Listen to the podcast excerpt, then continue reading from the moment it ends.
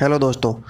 दोस्तों, अगर आप हरियाणा से और हरियाणा स्टाफ सिलेक्शन कमीशन या फिर एचपीएससी के एग्ज़ाम्स की तैयारी कर रहे हैं तो आपको भी पता होगा कि पिछले साल एक वैकेंसी निकली थी हारको बैंक की क्लर्क की और असिस्टेंट मैनेजर जो वेरियस पोस्ट उसमें निकली हुई थी।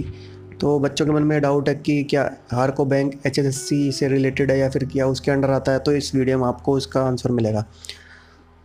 तो दोस्तों, इसमें आप इमेज में देख सकते हैं कि हारको बैंक जो हरियाणा की कोऑपरेटिव इंस्टीट्यूशन के अंडर आता है, जैसे कि हैफेड हो गया हाउस फेड हो गया, उस तरीके से आता है। उनके अलग अलग फ़ंक्शन होते हैं। हारको बैंक का क्या काम है?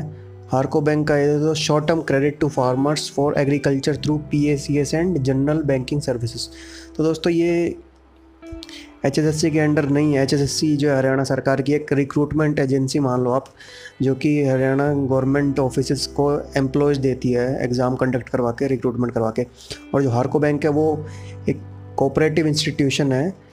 उसका एक खुद का एक रिक्रूटमेंट बोर्ड है एजेंसी है तो वो हरियाणा एस के अंडर बिल्कुल नहीं है। तो दोस्तों, ये वीडियो आपको कैसे लगी, आप हमें कमेंट करके बताइए दोस्तों। और हर को बैंक से जुड़ी हर अपडेट्स के लिए आप हमारे चैनल को सब्सक्राइब कीजिए। Thank you